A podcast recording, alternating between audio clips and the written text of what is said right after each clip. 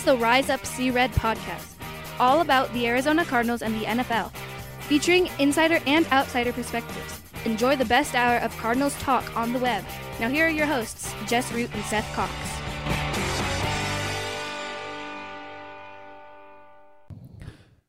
Hello, Arizona Cardinals fans, and welcome to the latest edition of the Rise Up Sea Red podcast. I'm your host, Jess Root from CardsWire.com, the USA Today NFL Wire site, covering the Arizona Cardinals. Um, this edition, this is episode 405, and it is our, it is the first of two combine review uh, shows. So instead of putting together what it'll assuredly end up a two-hour show if we did it all together.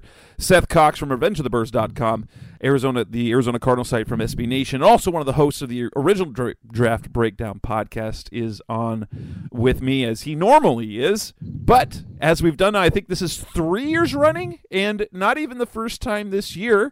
Uh, Justin Higdon, uh, from the original Draft Breakdown podcast. Seth's co host on that podcast over here there joins us again to talk the draft, the combine. And so this you get basically if you haven't if you haven't subscribed to that podcast original draft breakdown podcast you get like one you should. Two you get a bonus episode uh, on the rise up sea red podcast because here i am and basically gonna try to drive just a little bit as as Seth and, and Justin give us all sorts of good insight about the combine prospects and and stuff like that. So Justin, welcome to the show. How you been? Uh, great. I, I always love this. This is my favorite time of the year. We get like every te- every year after the combine. Now we do like five shows. So it's I love speaking about all of these players because so many there are so many great performers every year. So it's it, always exciting. And Seth and Justin, um, I believe they recorded their their post combine show uh, Monday night. And it probably it, it did it already did it already drop and oh so, yeah.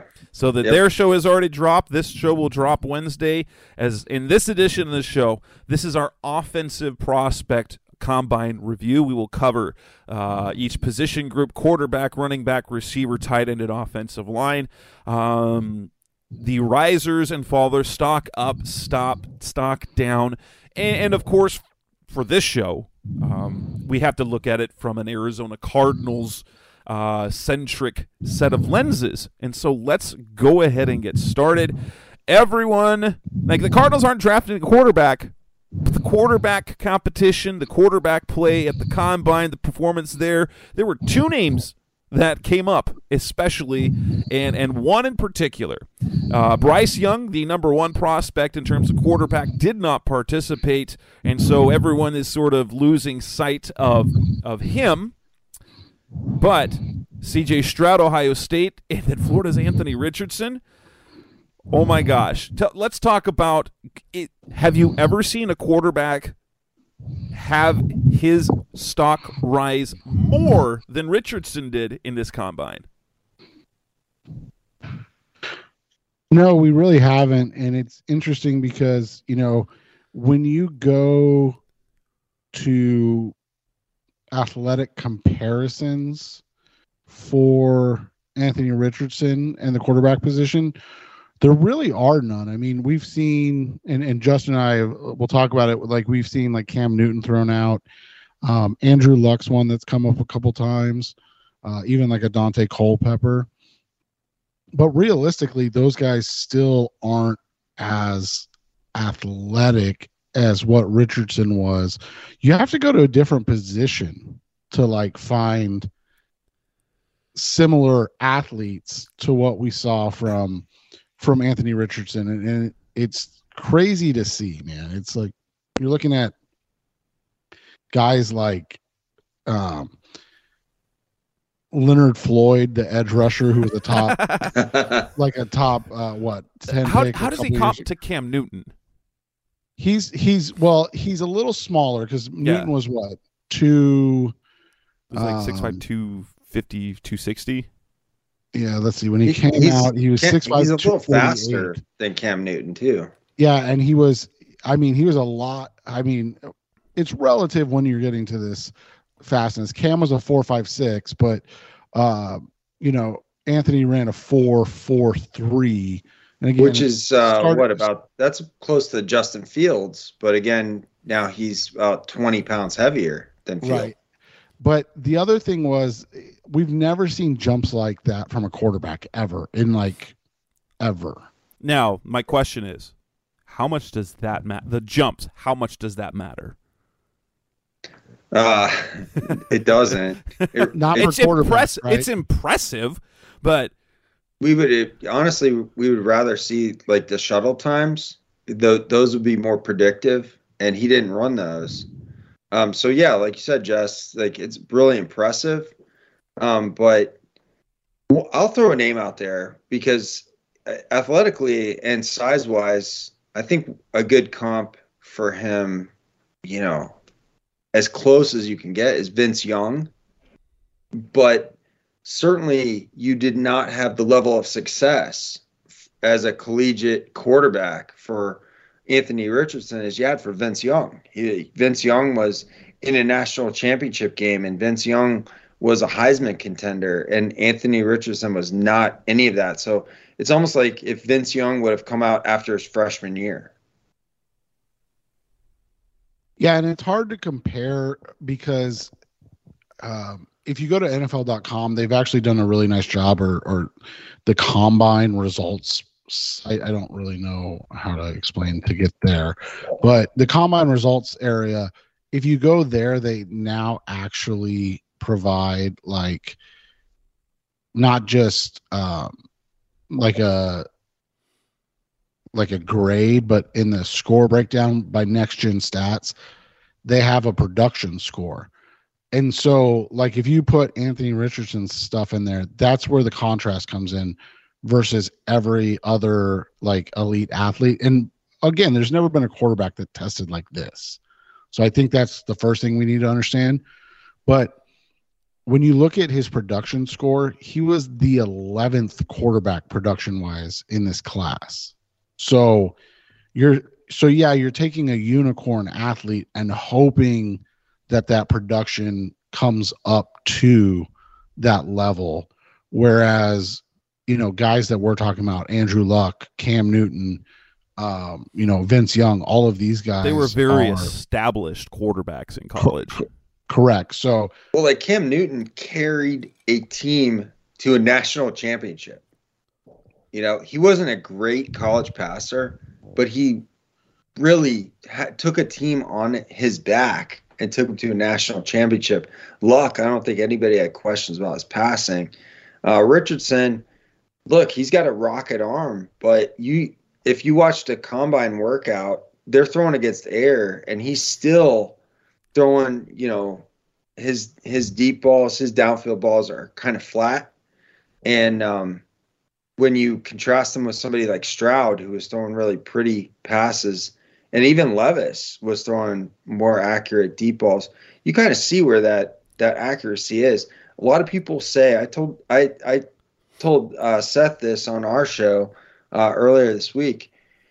People will say like Richardson's accuracy is uh, mechanical, and mechanics can be fixed.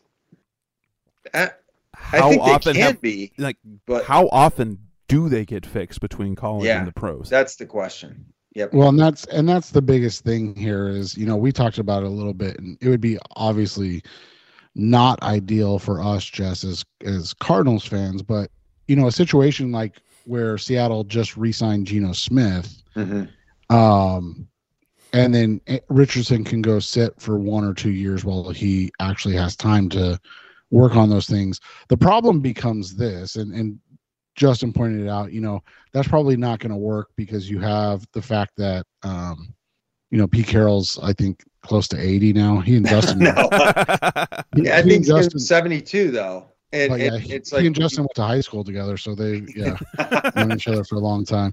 But yeah, I mean, my point was, do you want you know, does Pete Pete Carroll and John Schneider have kind of been like in lockstep all this time they've worked together.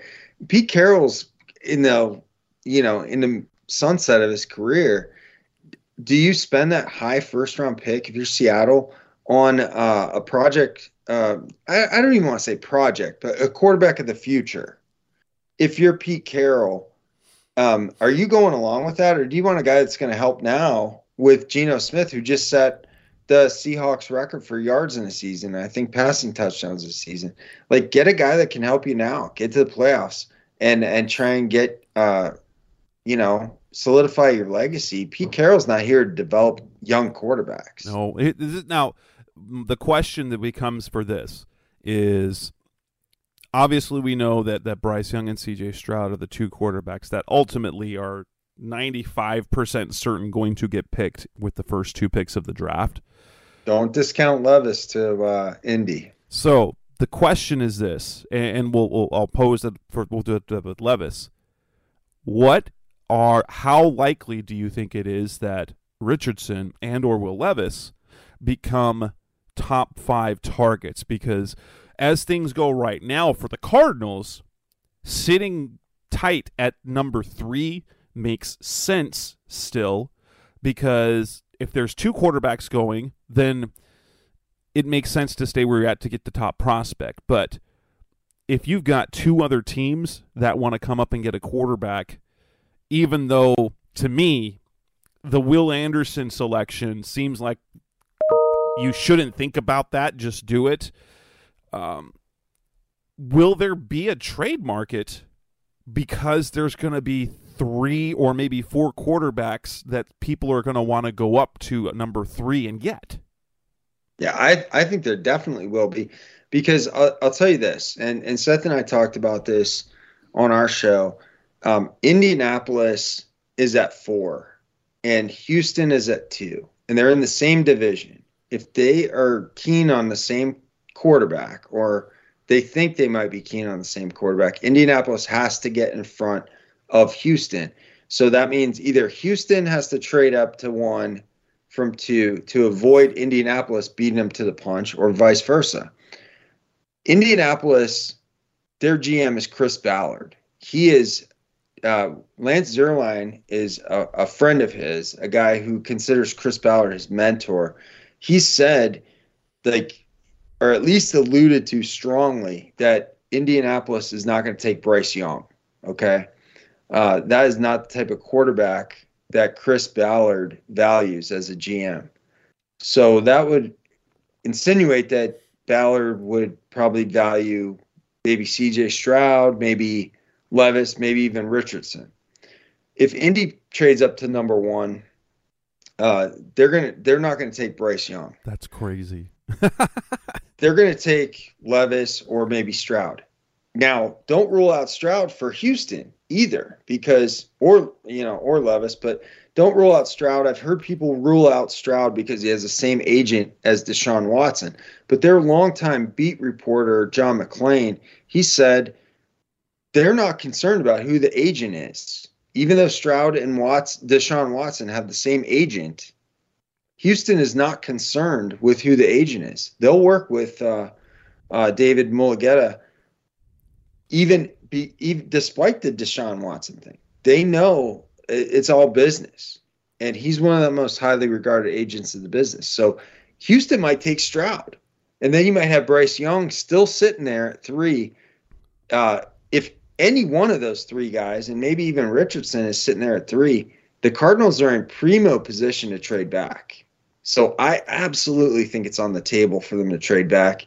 And um, as Seth has pointed out, you know, with the with a new GM, he's looking to make a splash, and he can't miss this pick. Like he he so yeah, it seems like Will Anderson is a can't miss, but also you can also buy yourself time by trading back and getting a collection of picks if somebody else is coming up to look for a quarterback. You can definitely buy yourself time doing that.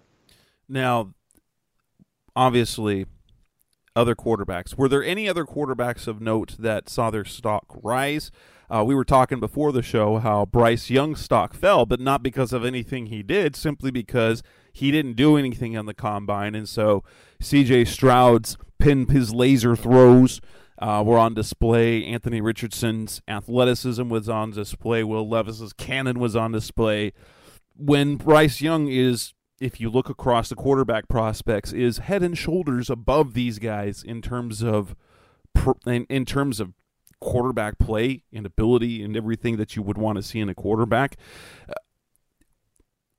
did his stock actually drop, or are we just are we just amazed when we see the on-field drills and things will go back to the normal after after the pro day? I think there's going to be a couple concerns, obviously, and we've talked about him before. The fact that he's small at, at you know he came in about Kyler's height, but he's thin. He came in at 204 but he didn't test. And the reason he didn't test is because he doesn't weigh 204. Like the 204 is fake for him. Right. Like, you know, he he drank beer and ate ate cheeseburgers for three weeks to make sure that he put on enough weight to be over the 200 pounds. So I think the thing with him is going to be you have a historically small, lean quarterback um, you know, guys like uh, our buddy Sully, uh, Jinx, uh, Billy M on Twitter, they've kind of talked about this. It's it's not the style, it's not the size, it's not all you know, it's not any one thing. It's the combination of the fact that you have a smaller, slight quarterback. He doesn't have the arm that Kyler does. He's closer to Baker arm talent wise. Wouldn't you say, Justin? Yeah, I mean, one of one of the things I've pointed to is since 2000, you've had three quarterbacks that are six foot one and under, and 210 pounds and under, go in the first round. Okay, so I'm expanding greatly on his build, which is 5'10, 204.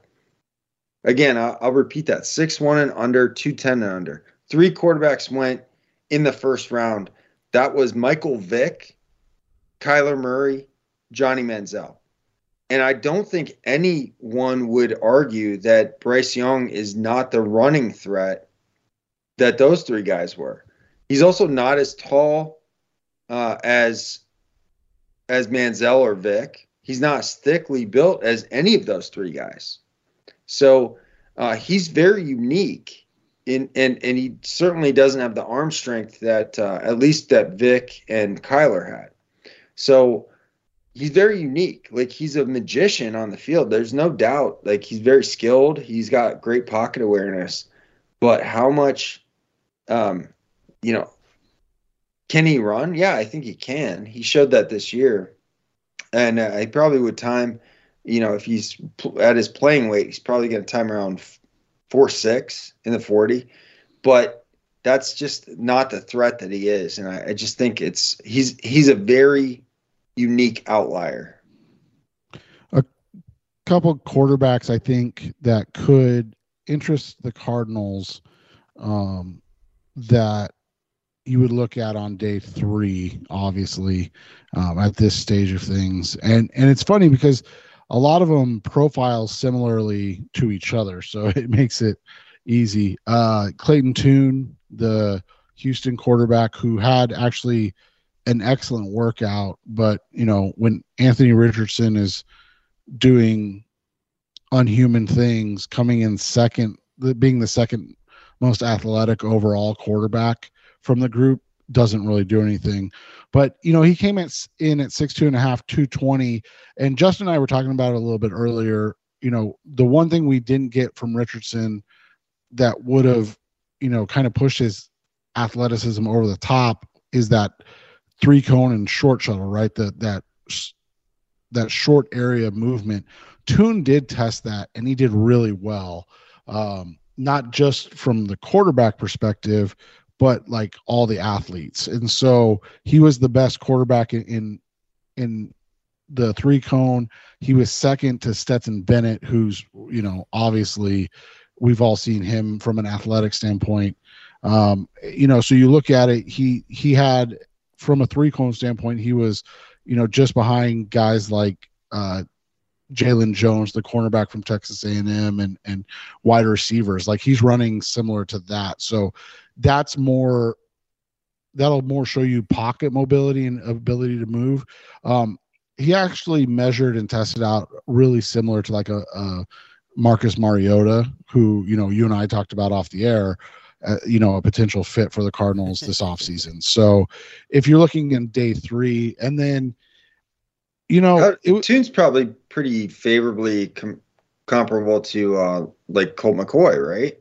Yeah, he's a little thicker L- at 220, but yeah. yeah, exactly. And and I think the guy that's more in the McCoy range, but he didn't test poorly was Jake Haener, right? Yeah. He didn't run uh, the 40, but he did jump and and run the three cone.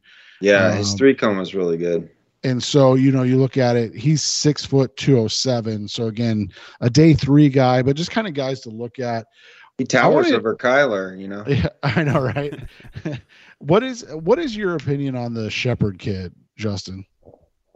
I I mean, it's I'm I'm going to be charitable here. I think he's got some skill. I mean, obviously he's um, he set all the records for D2, and I think in fact he finished his career as the all division college football leader in yards and maybe even passing touchdowns. But they they got a lot of mileage both on Senior Bowl coverage and combine coverage by interviewing his father, who is a world champion arm wrestler. So there there's something about that. I mean, Tyson Bagent is is the guy's name. He's 6'3", 213. Um, his, size is fine. His athletic testing was very good. Um, but he's jumping two divisions, right? Not he's going from division two not FCS, not FBS, and definitely not Power Five. So that there's a huge learning curve here. Um, I've heard mixed reviews from people who who saw him throw at the Senior Bowl. Um, to me, a guy like that is a late round player, undrafted free agent tops. And uh, but I fully admit that I have not watched any Shepherd football games this year. Um, but it, it's just he's a player who typically right seth if if a guy is catching fire in these lower divisions you you hear about him before he gets that all-star game invite correct and so i have a bit of skepticism about this guy his dad's certainly a dynamic tv personality though Coming up next on the See Red podcast, the best hour of Cardinals talk on the web. We spent a lot of time on quarterbacks. I don't know why we did that, but we'll move on to the next position group on offense, the running backs. That's coming up next on Rise Up See Red. We're back on the Rise Up Sea Red podcast, special Cardinals talk on the web. The Cardinals aren't going to be drafting the quarterback, but it obviously did affect does affect at least the top of the draft. But this position group is probably one we might see the Cardinals do, and that would be running back. Now, is Bijan Robinson really the only running back that we'll probably see taken in round one? I I would think so. And while I don't agree with this take, I wouldn't be shocked to see fall is the wrong word, but I wouldn't be shocked if he wasn't taken in the top. I mean, he probably gets drafted in the first round, but I wouldn't be shocked if he like didn't go till the start of day two either. I wouldn't either because if you look at him um, from an athletic standpoint, he's very good, and um, certainly the tape is great. The pedigree, local kid from here, Arizona, right? Right, but I mean, if you look at and and Seth and I talked about this on our show, um, he's not Saquon Barkley. Athletically, he's not even Breece Hall, and Breece Hall went on day two last year. Now, Hall was great until he got hurt, so maybe um, you know somebody's going to recognize that running backs do matter and take him earlier. I think Bijan's going to go in the first round, um, but I do think he's going to be the only running back that goes in the first round, and I think it's going to be later. I don't think Daniel Jeremiah has been ranking him in the top five. I don't have a problem with that as a ranking. I, I ranked Jonathan Taylor in my top five a couple of years ago, and he didn't go till 41 but I I think Bijan's kind of going to follow that same trail, and I don't think he's as good of a prospect as Taylor was, honestly. Well, then after that, because Bijan's probably not on the table for the Cardinals. Um, who are the running backs of note in this? Now, the name that came up both in the Senior Bowl and in the combine, at least on on one of uh, my NFL wire sites, was Tyjae Spears out of Tulane. Not only did he did he thrill at the Senior Bowl, uh, he was listed as one of the guys that that helped himself at the at the combine. Yeah, I'm interested on on Spears because he came in at five nine, just under 5'10, 201 pounds.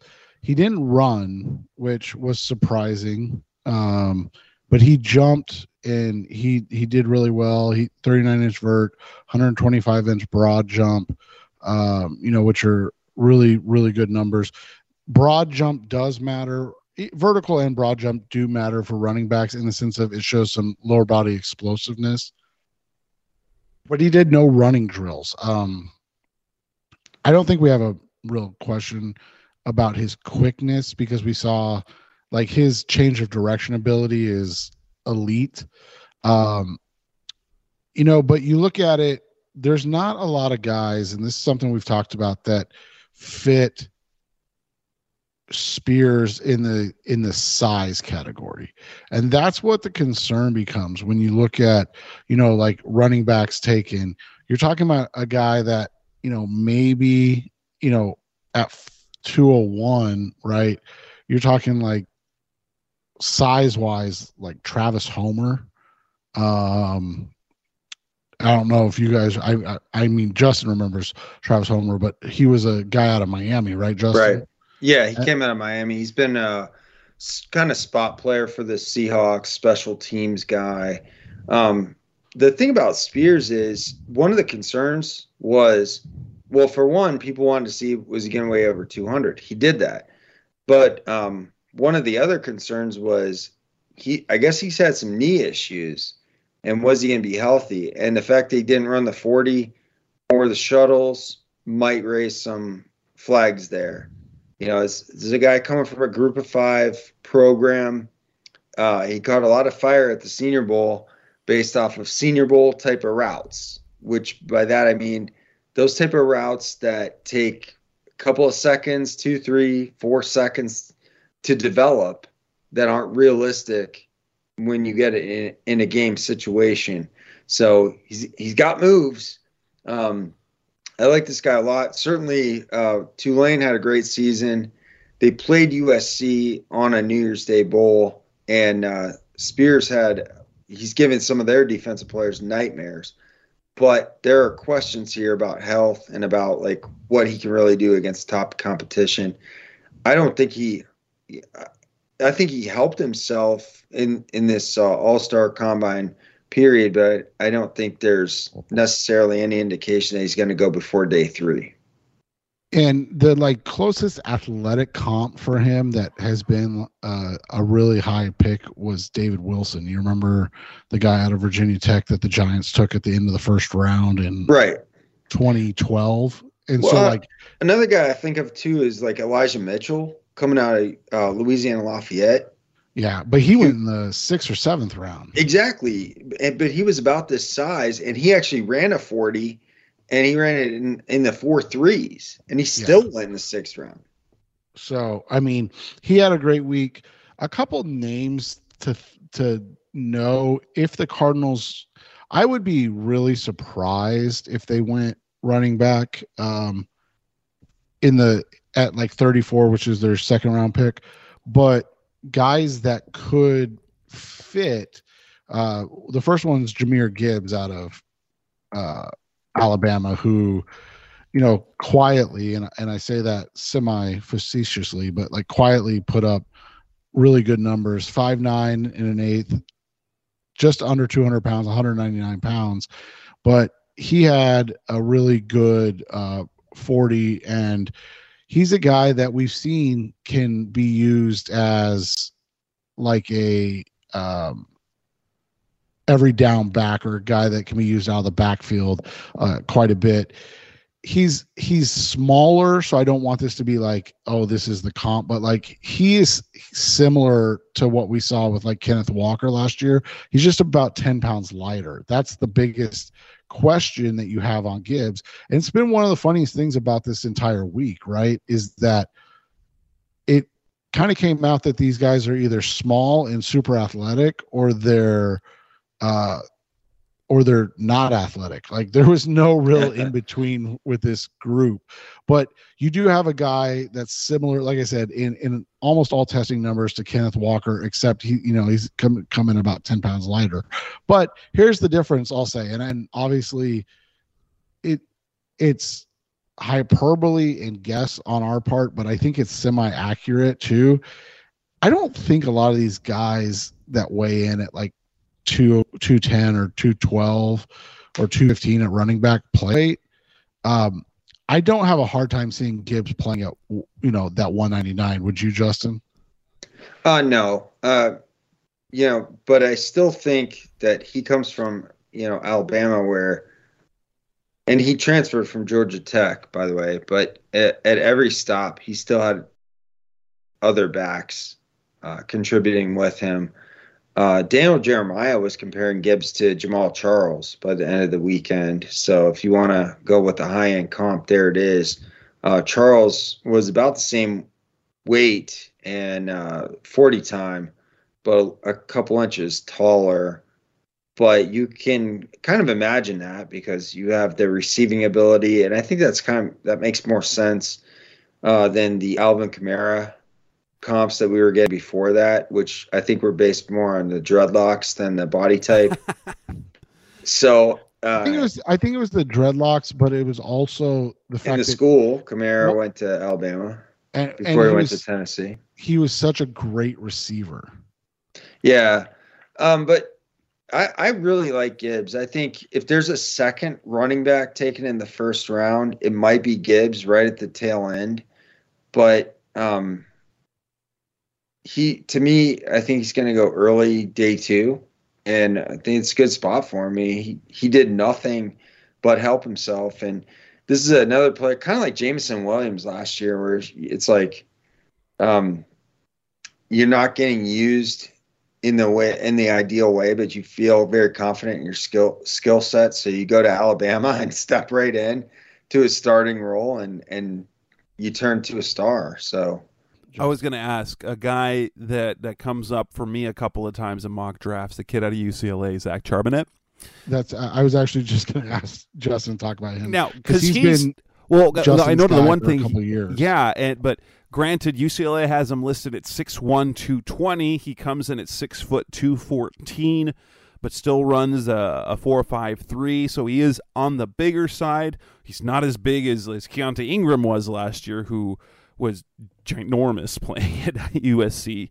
And then they got James Conner, who's who's another big back. Does is he the type of player who could? Because he caught the ball a little bit as well at UCLA. Well, what do you think about him? I'm a huge fan of uh, Zach Charbonnet. Like he was one when we did running backs early, you know, in the middle of the season. That was uh, one of my favorite running backs. In fact, he was my running back three be- behind uh, Bijan and Jahmyr Gibbs.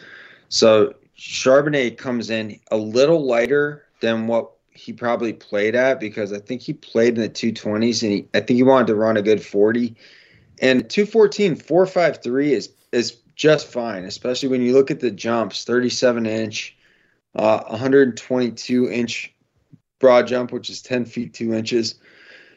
Um, he's a younger guy, too. He, he just turned uh, 22 uh, coming out of college. So he's played four years and still just a 22 year old guy.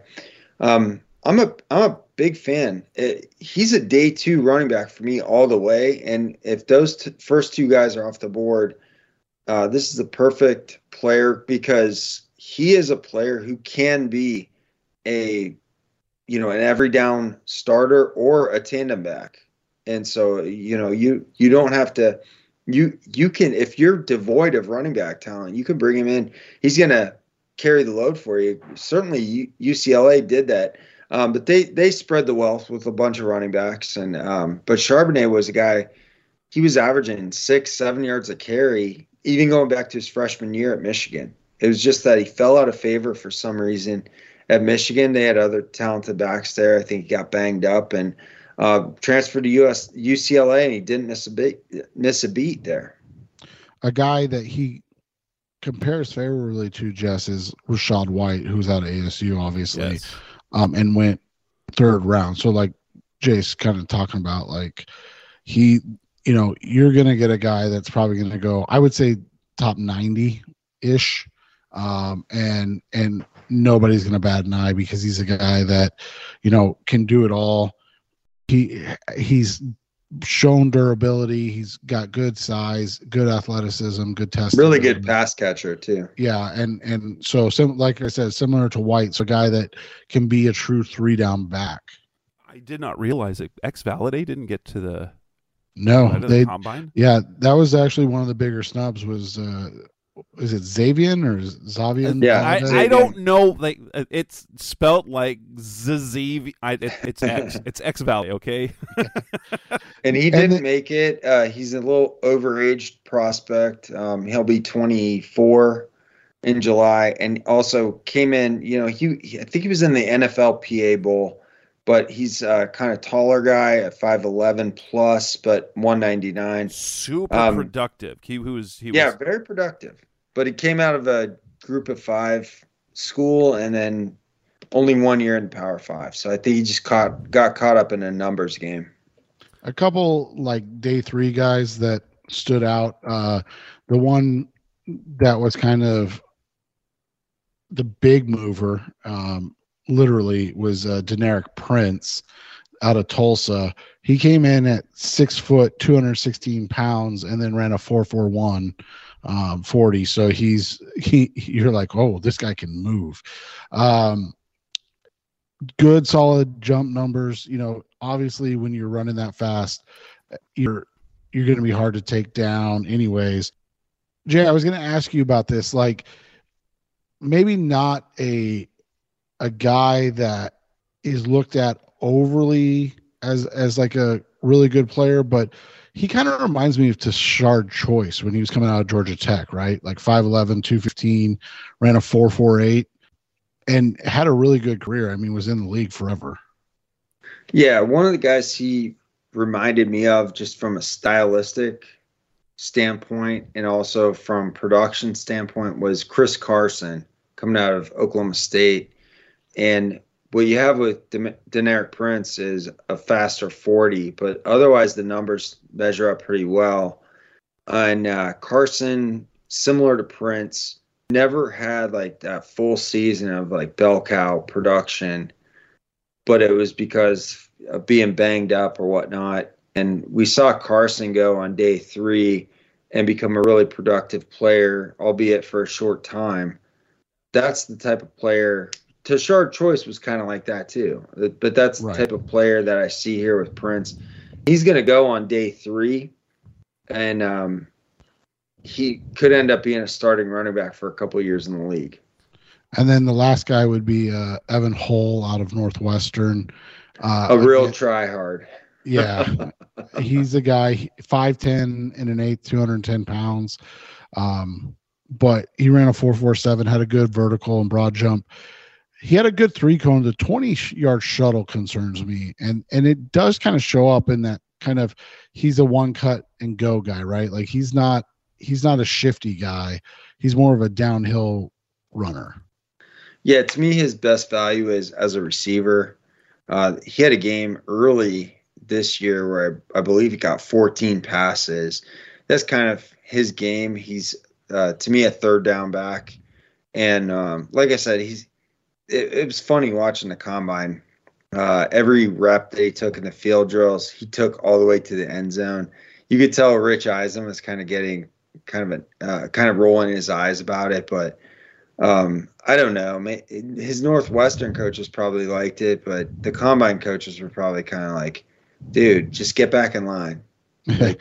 his his high end comp for me and i want this to be understood that i'm not saying he should be drafted in the similar range but like his playing style and you mentioned it the, the fact that he's a great receiver out of the backfield or that's his best attribute it reminds me of joseph addai right with with, with the colts now, obviously, the Colts took Addai in the first round, and we're talking about a Hull on day three. But like you look at Addai, he had 40 receptions, 41 receptions, and then 51 receptions, three out of the first four years that he was in the league. Like he was never a lead back. He was a guy that like he made one Pro Bowl. He was obviously it was a not a great pick to take him in the first round, but he also was the final piece of the puzzle to help get Indy to win a Super Bowl. So it's like, can you really complain about it that much? But Bowl's like, going to end up with the Chiefs or the 49ers or the Eagles too, like right. in the seventh round and, and be in, you know, rush for 500 yards. And everyone's going to be like, wow, we got to find the next Evan Hull. It's like Pacheco last year. Coming up next on the Rise Up See Red podcast, the best our Cardinals talk on the on the web. Let's talk about the wide receiver position. A much different group this year than it was last year. That's coming up next on Rise Up See Red. We're back on the Rise Up See Red podcast, best of Cardinals talk on the web. We talk about the receivers now. Last year was a special receiver class. This year, not so much. Um, who are the names to it's, know? It's special for us, Jess, because basically what this guarantees is that if the Cardinals do move on for DeAndre Hopkins, they could probably squeeze a first round pick out of a team because this was one of the more disappointing groups I can remember, just as far as like a group in a really long time. Like the guys that impressed are clear, like day two guys at best, but a lot of them are are day three guys. And, and, of course, there will be players that come out of this draft that will be productive players, but not because of the type of prospect they were.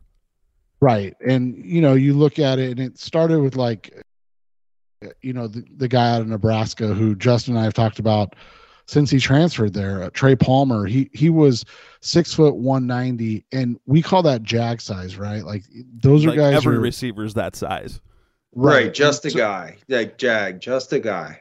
And so you look at it, and and then you go, okay, well, what's his trait? Well, he ran a four three three, so he's super fast. He had elite production his senior season. Um, coming. He actually broke Northwest, or I'm sorry, Nebraska's single season receiving and receiving yards records in basically his only season there. So um, you've got a guy with jag size, but exceptional production. And like Seth said, he runs a four three three. So I mean, his best comp that I could come up with, and again, some like these high end comps end up being like first round picks, but like Lee Evans, remember when he came out of uh, Wisconsin and then went to Buffalo and had a nice career. He was, you know, 5'11, 197 and was a little bit slower at a 439. But that was back in 2004 when going sub 44 was actually still really impressive, right, Jay? Yeah, and I, I think the thing with Lee Evans too is you have some explosive jumps from him that we don't have from Trey Palmer. We just got that 40. Um, so I'll give you a couple names too.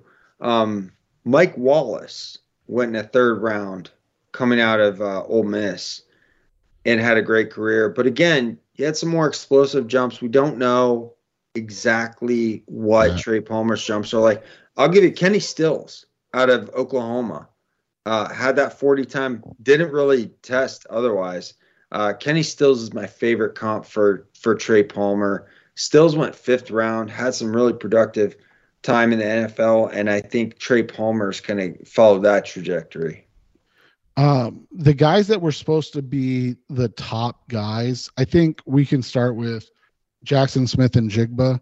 He didn't run ex- the 40, but he did the um, the short shuttle and the three cone drills and put up what can only be described as like elite numbers, like not yeah.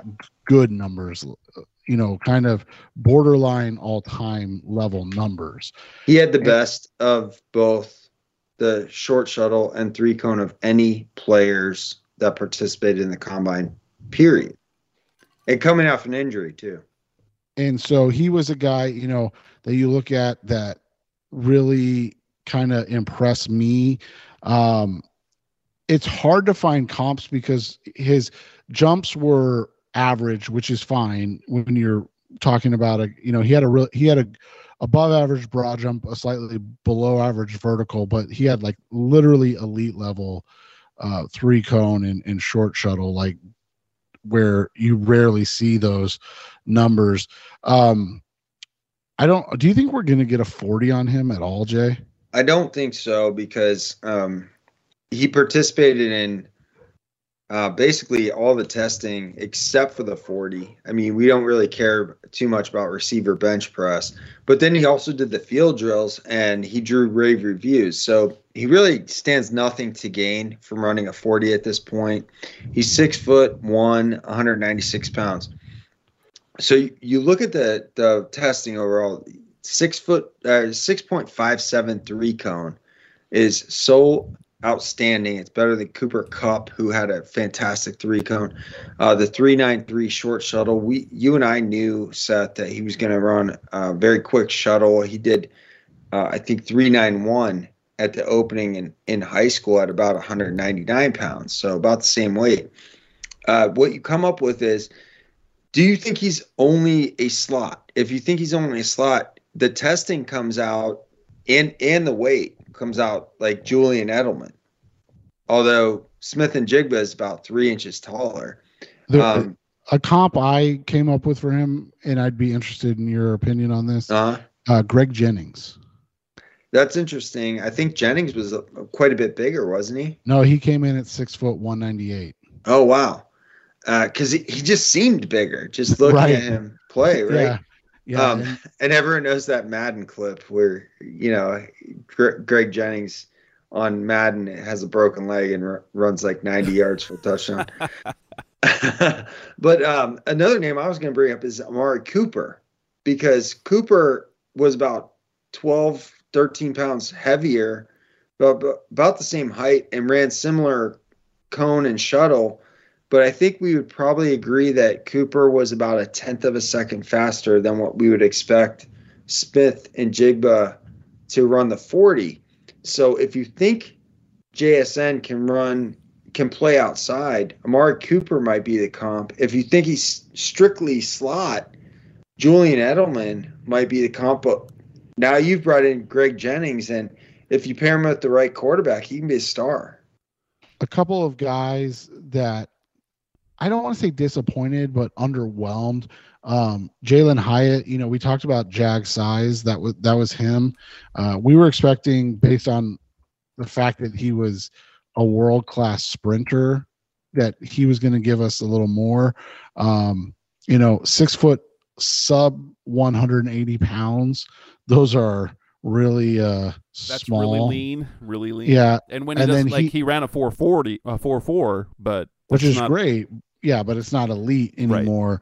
Right. Um, I, I, mean, that's closer to. It's Paul funny Richardson. to say that, right? right.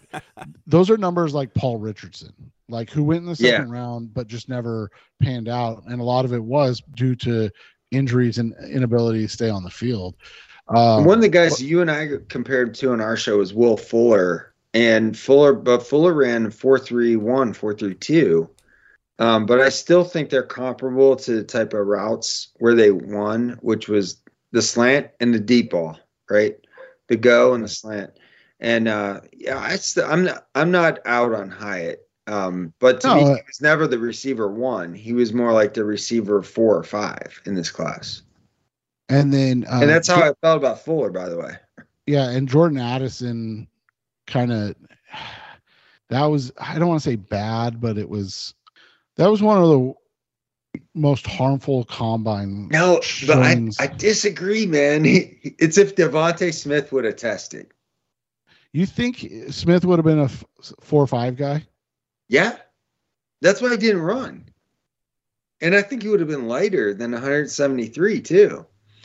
Um, and Addison is is going to be a, a, a good litmus test because he uh 5'11 173 pounds, the shorter arms, under 31. But look, this guy won a Biletnikoff Award as a sophomore with Kenny Pickett as his quarterback. You know, they both had great years that year. Um, but then he went to the Pac 12 with Lincoln Riley, with Caleb Williams. And when he was healthy, he was still putting up numbers. So this is that this is that sneaky one.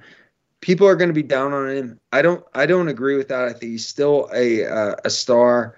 Is he a first round pick? Traditionally, maybe not, but if you run the the numbers, I'll give you a name. I'll give you guys a name.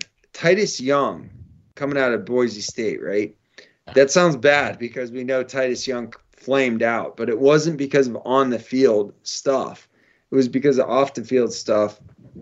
Uh, he was actually going to be a very good player. Had a great rookie year, and then um, another name that comes up if you look at at uh, Jordan Addison's numbers, it's Harry Douglas who played uh, for the Falcons. So the, those don't seem like great names, but if that's your floor, which I think is the case, you're still looking at a late first round or early second round pick in this class. A, a late day two, early day three name, A.T. Perry, had a he, had a nice combine. Um, came in just a shade under six four, which is always nice to see when those guys are listed at six four and then they come in at six three and five eighths instead of six two and a half. Um, Justin and I appreciate that because that means we can take your your uh, measurements for real when we go look at your website because most of the time these guys come in like an inch and a half shorter than what they are listed at. They have their, their they list their height based on when they're wearing cleats. yeah. So so six three and five eight. Six five then. Yeah, right. 100, 198 pounds, but he went 447 at 6'4, 200 pounds. He's had um, a great um, post draft season. I mean, he, right. he was at, uh, was it the Shrine? Shrine yeah, Bowl? He was at the Shrine. Performed very well, uh, measured right about the same. Um, 447 is a great time for him. The, the knock on Perry is that he's a little bit older than some of these guys, but that's going to be the trend for the next, still for the next year or two. Um, so he'll be 24, but not till late October. So not super old. Um, Let me throw a comp for uh, this is probably high end, but it's people are gonna think it's not. But what about he reminds me of DeVante Parker coming out. That's a super high end comp. He was a first round pick. Right. But And- I'm, I'm not expecting him, but I'm saying like I, he could have a similar type career where you're talking about a guy that goes, you know, averages about 50 and, and 600 a year. Like he's a, Yeah, that, that'd uh, be. I, I mean, I I like Perry a lot. I would start looking at him around fourth round yeah. And because this is a. Even though people are crapping on this receiver class, there are still a lot of really good receivers in this class and a lot of really fast ones. And so Perry at this at his age, uh, coming out of Wake, I would start looking at him around fourth round. the one guy that most people had never heard of, um, and then he kind of blew everything up was Bryce Ford Wheaton, uh, six six three and a half, two hundred twenty one pounds, and then he ran a four three eight with a forty one inch vertical. So literally like a, a matchup jump ball nightmare. He gets my annual Stephen Hill comp. Oh, I was gonna go. I was gonna say, you know, I think like best case scenario would be like a Martavis Bryant, right? Yeah, I mean the reason I picked Stephen Hill is because he's uh, that tall, that heavy, runs in the four threes, and drops a lot of passes. oh, geez. And, and and I'll tell you, I like him. I really do. I mean, but uh, if you watch him on tape, like that's a fact. Like the ball just goes right through his hands sometimes. So in the same game, you'll see him make a dynamic play. He's really good with the back shoulder throw. Seth and I talked about him uh, extensively on uh, Draft Breakdown podcast on iTunes, but uh, you'll see some balls just go right through his hands, and and one of them turned into a game-winning pick six. It's hard to oh ignore. no. any Oh, no. any other receivers you're curious about? No. Ju- We'll we'll just crank keep keep cranking it out. All right, coming in next on the Rise Up Red podcast, the best our Cardinals talk on the web. Let's move on to the tight end group, which Daniel Jeremiah said four could go in the first round. That's coming next on Rise Up C Red. We're back on the Rise Up C Red podcast, best our Cardinals talk on the web. Uh, watching the combine. I don't normally watch the combine, but on, on Sunday afternoon, I actually um, I actually turned on the combine and was watching some of it, and then they were, the tight ends were doing their work and saw some really good stuff. And Daniel Jeremiah said three, maybe four would go in the first round. Okay, I get Michael Mayer, I get Dalton Kincaid, maybe Darnell Washington with the with the workouts that he that he put up. Four tight ends in the first round. Is this a possibility? It's a possibility, I, but I, I, no, I don't think so. I mean, I mean, it, let's start. We can start with Mayer. I think, I think there's going to start being, you know, you you got your annual uh Stephen Hill. I'm going to start giving out my annual uh who was the Cowboys tight end forever? I can't remember his name now. J- Witten. Jason Witten. Yeah, I'm going to okay. start giving out my annual Jason Witten award because Mayer, you know, not to the level of of like a Bijan, but like he just kind of does everything fine, right? Like, is that the award for guy who doesn't look like uh, a great player but actually is? Right. Well, I mean, and, my Mayer's been like he's been a like a highly touted guy since his freshman year, right? Well, yeah, he, he, was, he, was, I mean, and, and people are acting like he sucked this weekend, and he was six four and a half, almost two fifty, ran a four seven, uh, 32 and a half inch vert. Like but he, he's he just didn't blow, any, blow anyone away, but all of those are totally normal but he has every skill set, right? So he, right. he tests fine. He's got the right build, and if you look at his game, there's Huge no production, flaws. Great, it's blocker. just there's nothing special. He and I guess his special trait is that he does everything pretty well. Yeah, right, I is, mean, he, didn't run is, a four four nine after not catching any passes this year. right, and and so you know you've got that. Um, I think the guy that kind of stole the show from everybody, including Darnell Washington, was Zach Kuntz, right? Right, and nobody's talking about him in the first round. In fact, uh, Seth, you and I talked about him as possibly emerging as like a day three tight end because uh, Zach Kuntz was coming out of Old Dominion. Uh, he missed a good bit of this year with injury, but he showed up and at 6'7, 255, he ran a 455 with a 40 inch vertical and a 6873 cone and a 412 short shuttle. I mean, nobody is talking about him even as a day two guy. So um I don't know why why are we gonna force the issue? Um and also why poo poo a guy like uh, Michael Mayer because his testing wasn't ideal when it's just you look at uh, TJ Hockenson he ran a 4 7 as well. I mean, yes, he had a, a, better vertical jump than Michael Mayer, but it's not like he was a burner. And, and nobody had a problem at the time with him going in the top 10. Uh, so Kuntz, this guy, he's a little bit older. He he's again uh, he was a Penn State transfer, ends up at Old Dominion. He's going to be 24 in June. Uh, didn't have the production this year because of the injuries, but a couple years ago he had 71 catches. So this guy really good um, opportunity to to get a super athletic player on uh, day three of this draft. Jelani Woods is the player that I thought of when I looked at his athleticism. And Kuntz, when people draft Kuntz, they're going to think about what Jelani Woods did. I think he was a third round pick and ended up uh, the season with over 20 catches, over 400 yards, and three touchdowns for the Colts. And he barely played the first half of the year. So um, that's the kind of player I think Kuntz can be. Let me throw another. Uh, yeah, um, let me throw another name at you, Justin. That will bring you back, but uh, Kuntz kind of reminds me and tested similarly to Jordan Cameron, your former tight end. Okay, yeah. Um, there was always a joke that they thought they were taking Cameron Jordan, the Saints defensive end, and and they actually took Jordan Cameron. But yeah, um, the former USC tight end who had a really good year. I think he was a basketball player turned tight end. Uh, but yeah, I mean, if you can get a guy like that on day three, you're winning uh, all the way. I was going to ask you, Seth, in terms of Cardinals, since they took Trey McBride last year and they've got Zach Ertz, at what point do we need to look at tight end as are, are would they go tight end even as high as day two, or would it have to be a scenario where someone they absolutely loved happened to fall in their in their lap?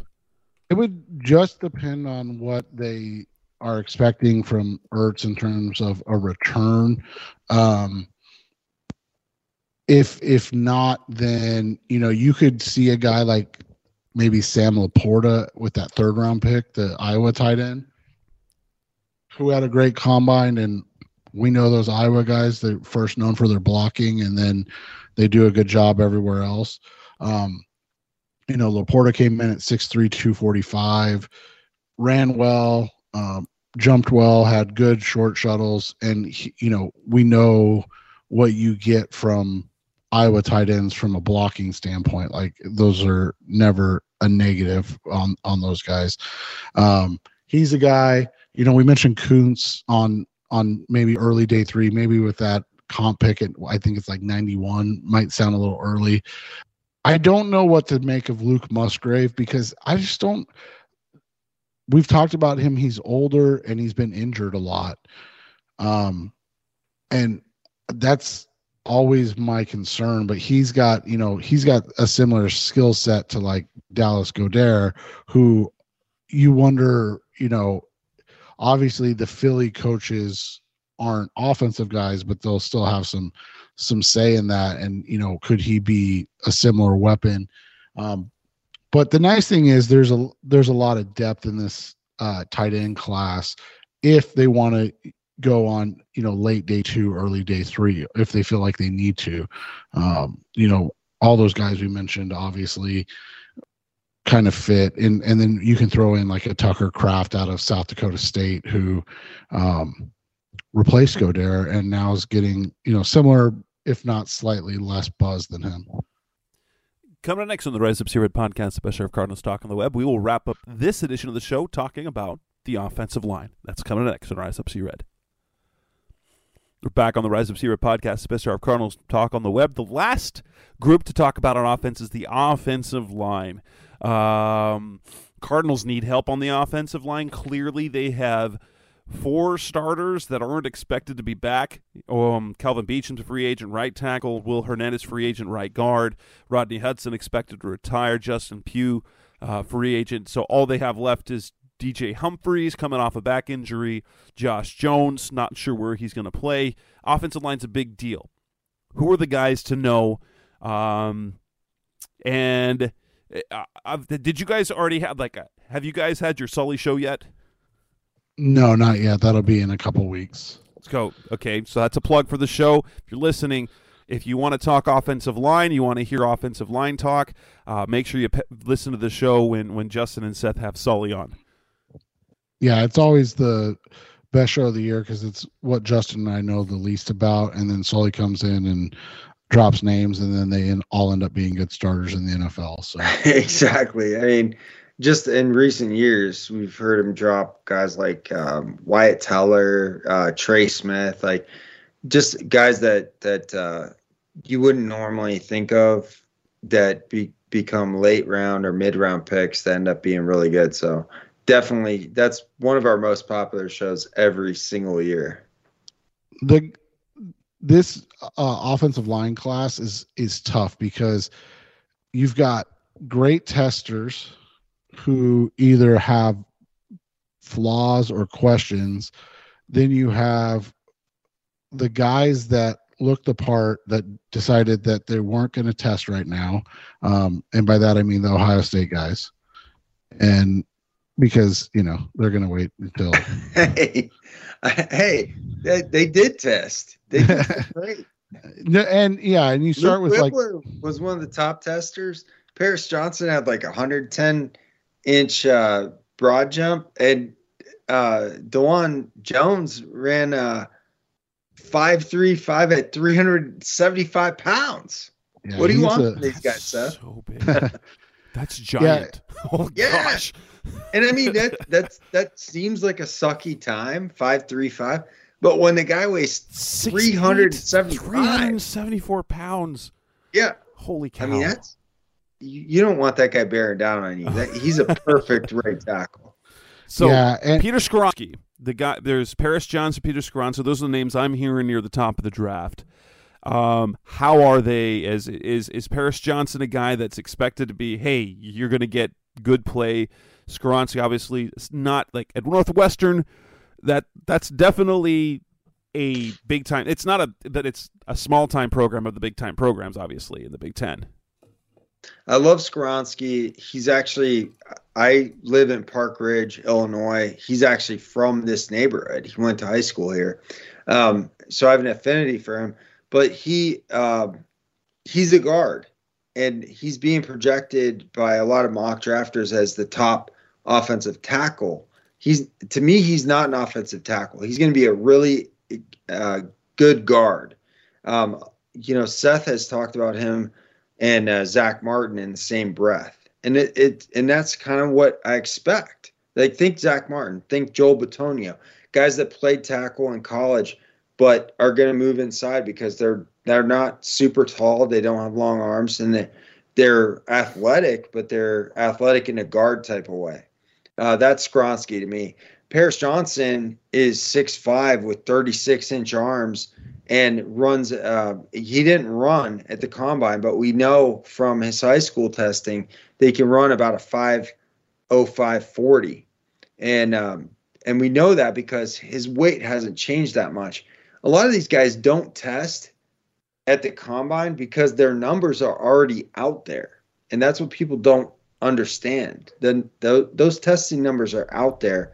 If their weight hasn't changed a lot if their body type hasn't changed they don't really have anything to prove with this testing. So uh, Paris Johnson came out. He uh, a nine foot two inch broad jump for a guy that weighs over 300 pounds is really impressive. Uh, and then he uh, excelled in his on-field workouts. So I think if you're looking for a, an offensive tackle, Paris Johnson to me is the best one in the class. Peter Skoronski is is maybe the best guard in the class or at least one of the best guards in the class. What about a guy like Darnell Wright? Where does he land in everything? I absolutely a first round pick to me. He's a former five star. He's 6'5, 330 pounds, and he ran a 501 40. What we don't know is his shuttle times, and that those shuttle times um, can can kind of tell you what you're looking at as far as left tackle versus right tackle or or tackle versus guard and admittedly, uh, Paris Johnson didn't have uh, the shuttle times either. But the thing is, if you just look at him on tape, you can tell he's quicker. Uh, but Wright is, to me, a starting right tackle from day one. And at worst, he's not super, super tall. He's six five. If you have to, you can kick him inside to guard, and he's a mauler he's very good. I really like him. I think he's going to go late first round. Yeah, he compares pretty favorably to like uh, Rodger Saffold, who has had a really good career. You know, and like Justin said, he's been used at at right tackle and at the guard positions. He's a guy that just, I mean, I I think he'd be a great fit at 34 if he was there. I just don't see, like Justin said, like right getting out of the first round because there's so few guys that have what he has, which is elite size, very good athleticism. He jumped 114 inches on the broad jump, which is the 95th percentile. You got to remember, yeah. we're talking about a 333 pound man. Um, and and to put that in other terms, nine feet six inches yeah, for a guy so, with 333 pounds, and and he's also not going to be 22 years old till August. And he's got something that Justin and I like. He's got like what I think 40 plus starts. Yeah, Wright is is a four year starter essentially. So I love um, three and four year starters along offensive line because one of the things you, that uh, people that know O line talk about is cohesion, and so you want guys that have built that you know built that camaraderie among their peers, and and that's why one of the things where we talked about Dawand Jones, Paris Johnson, both of those guys only started for basically two years on on Ohio State's line.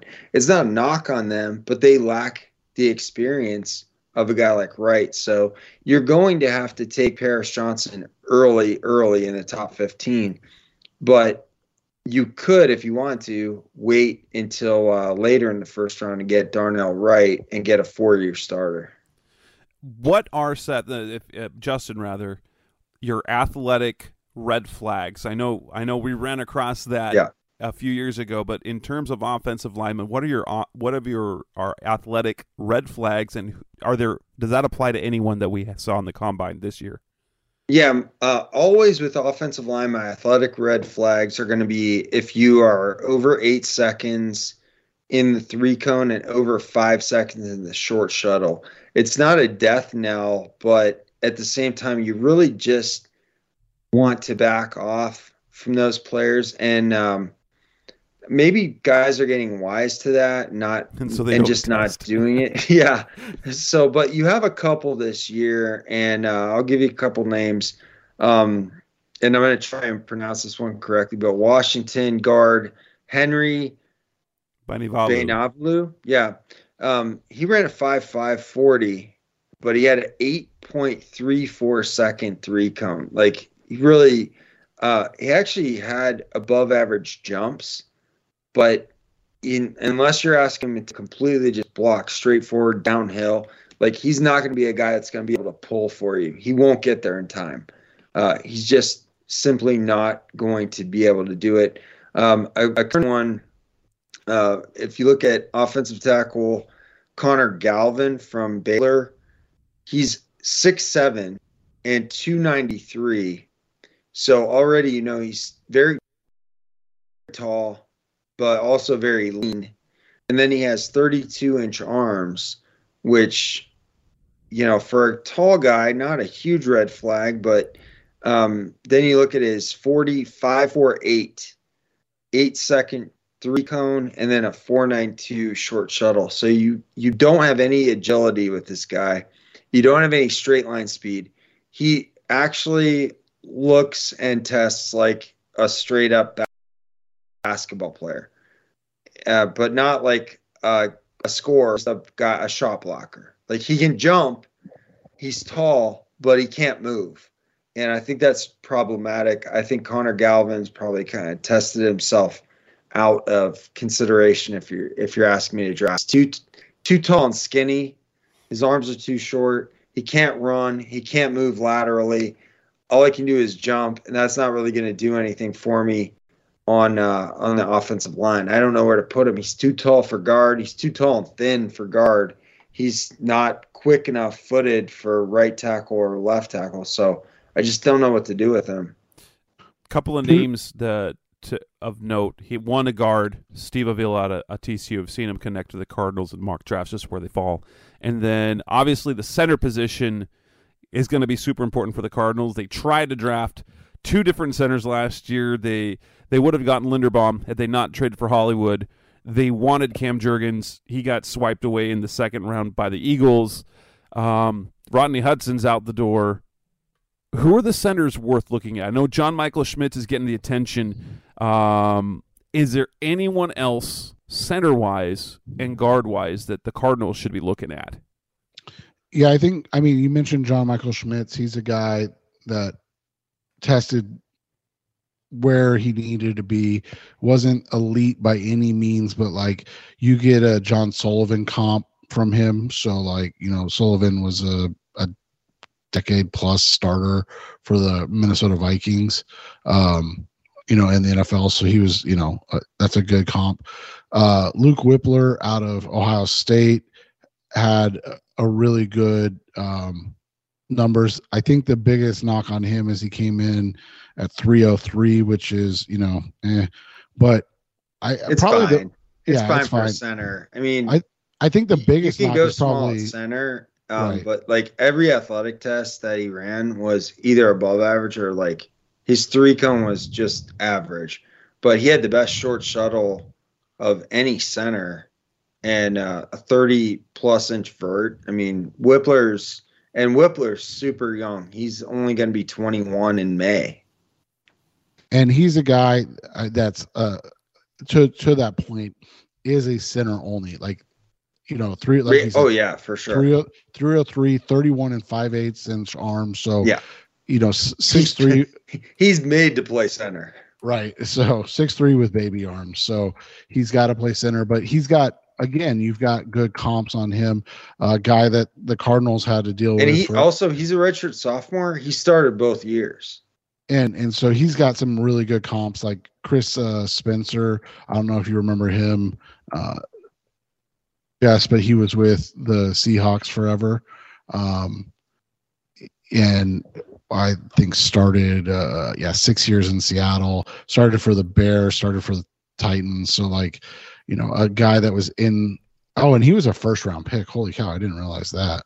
Um, you know, and So, you're saying Luke Wypler is the first round pick? Perfect. Correct. Yeah, exactly. Um, but you know, the center position's good. Um, there are questions on on a couple of these guys uh, at, at guard that you have to watch out for too. Like we talked about it a little bit. O'Cyrus Torrence, he came in at 6'5", 330 and like he got a 481 short shuttle, but his like explosive testing numbers were really and I get it. I He's a pure road grader. right. right. Like you're you're drafting him and you're You you you're cannot pull with this guy. Yeah, you're it's pure downhill with him. So, you know, there's a lot there's a lot of question marks. But I think the the overall consensus is there's in those first 91 picks, which the Cardinals have four of as of right now, um, there's a really good chance to add two or you know one or two starters on the offensive line, whether it be interior or um, if they want to go with a right tackle.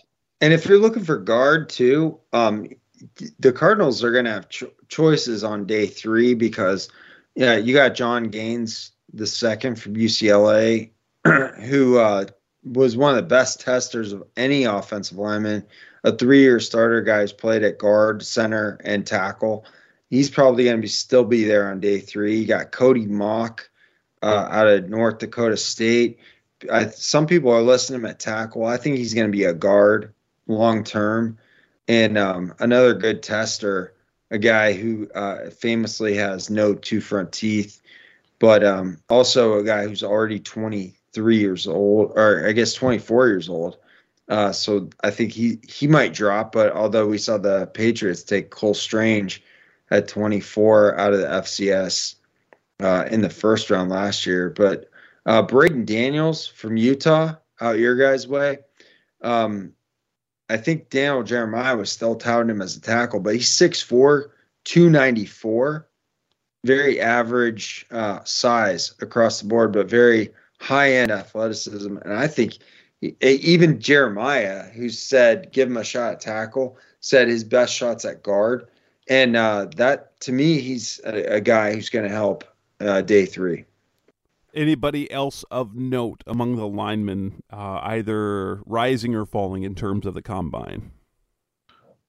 No, I think Blake Freeland's a name to remember from BYU, but he's gonna have to he's gonna have to put on some weight. He was, you know, he's 6'8, 302, but he had uh record setting jump numbers and moved well in the three cone and short shuttle. Um, but like 302 was really light. They not feed those guys when they go on their mission, just Come on, man. Depends on where they go. Depends on where they go. Oh, but I mean, he's he's a guy we just don't see guys that size. I mean, we just don't. I mean, we really don't see guys that are six eight and barely crack three hundred pounds. It's it's a really. I mean, usually if they are, you're talking like Arik Armstead, right? Yeah, yeah, I- and and at that size, you almost say, "Hey, trim down, play tight end." Right, exactly. All right, with that, with that, that wraps up the offensive edition of the Combine Show of the Rise Up Sea Red podcast, the best of Cardinals talk on the web.